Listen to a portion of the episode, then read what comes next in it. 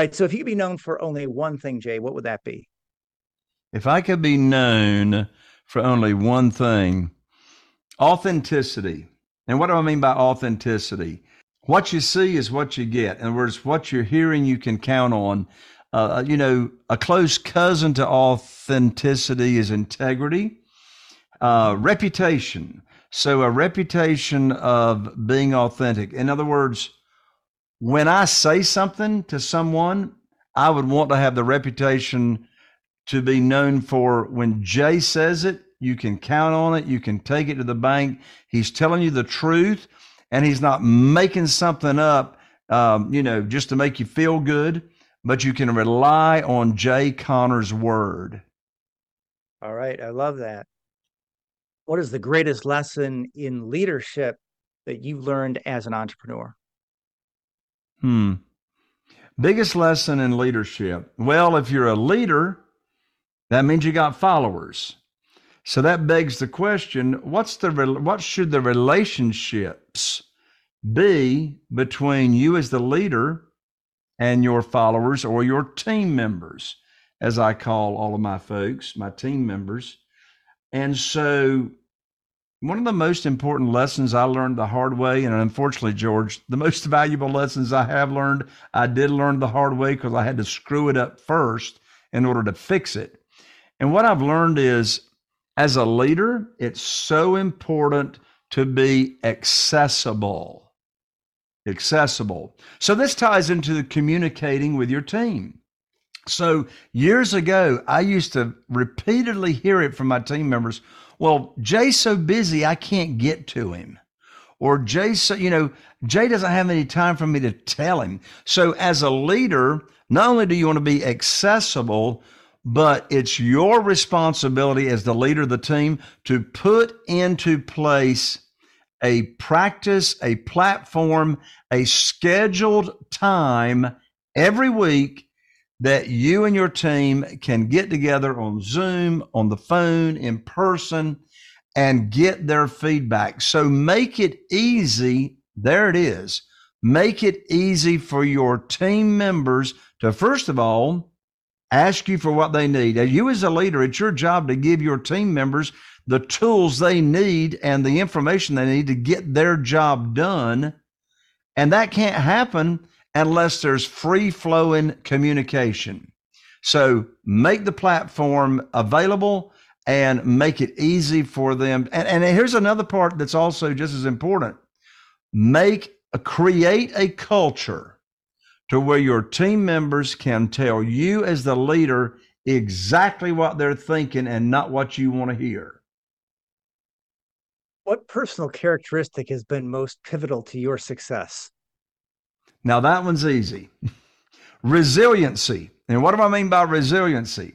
As a leader, as an owner, as an entrepreneur, you're going to have a lot of problems and you're going to have a lot of challenges. And, you know, back to my story that I shared a little while ago about when I was talking to my banker, uh, you know, on my phone with handset here.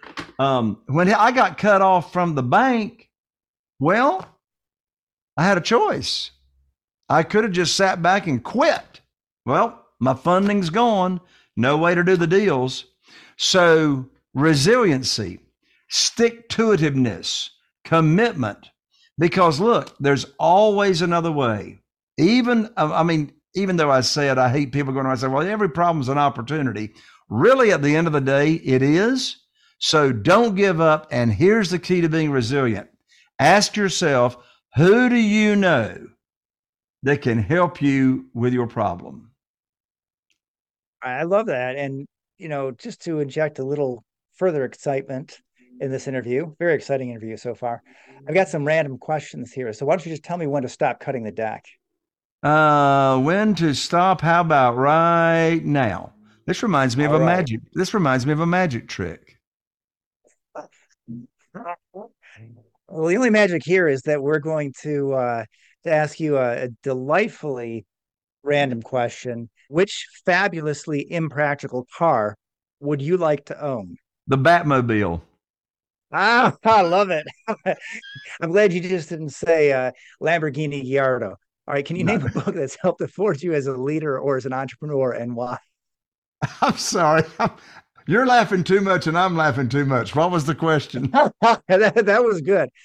That, that's going to go on the greatest hits next next edition. Name a book that's helped to forge you as a leader or as an entrepreneur and why. Oh, wow. The name of the book is University of Success, hmm.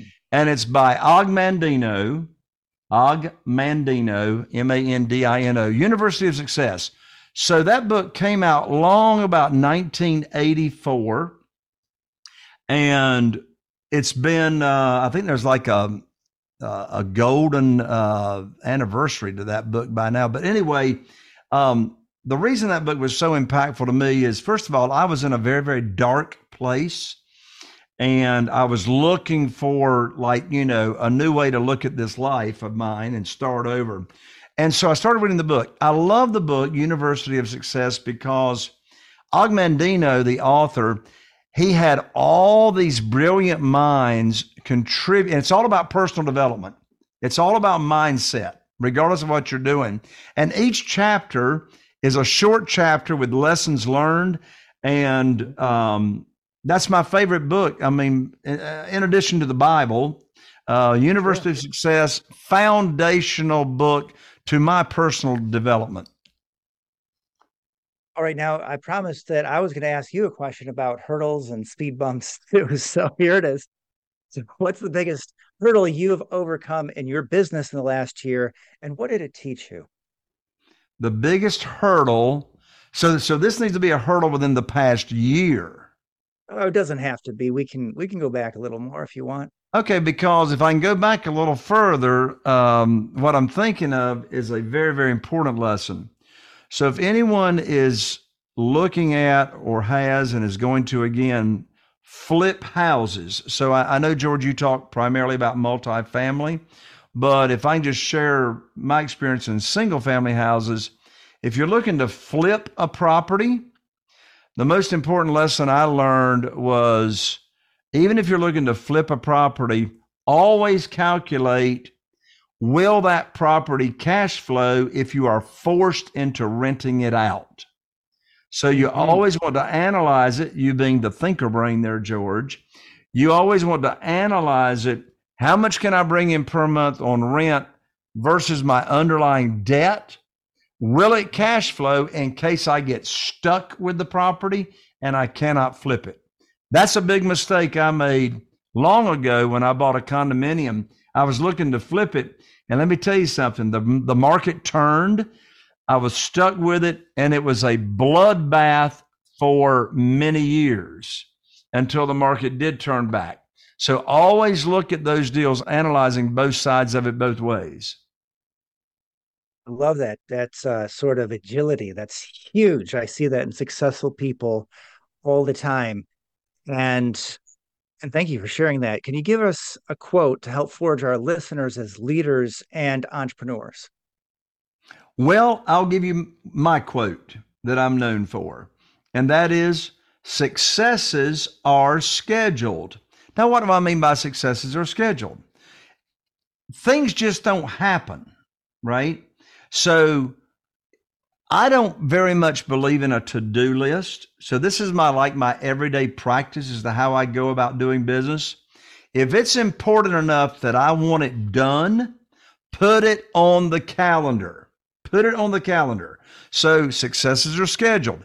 Just don't depend on the to-do list. If you really want something done, schedule it on your calendar to get done and keep the commitment to yourself. All right. Now, we're at that time in the interview where I have to ask you email, website, carrier pigeon, smoke signal. What's the best way for our listeners to reach out to you? the best way is um, just order my book and I'll autograph it and ship it to you. jayconner.com forward slash book, J A Y C O N N E R dot com forward slash book, and we'll be connected. All right. I want to thank you, Jay. Jay Conner, the Private Money Authority, thank you for taking your time to share your knowledge and experience with our audience. George, thank you so much for having me on. You are a fantastic interviewer, man. Congratulations. And right, right um, back at you. Amazing guest. Thank you so much. You got it, George. Thank you so much for having me. My pleasure.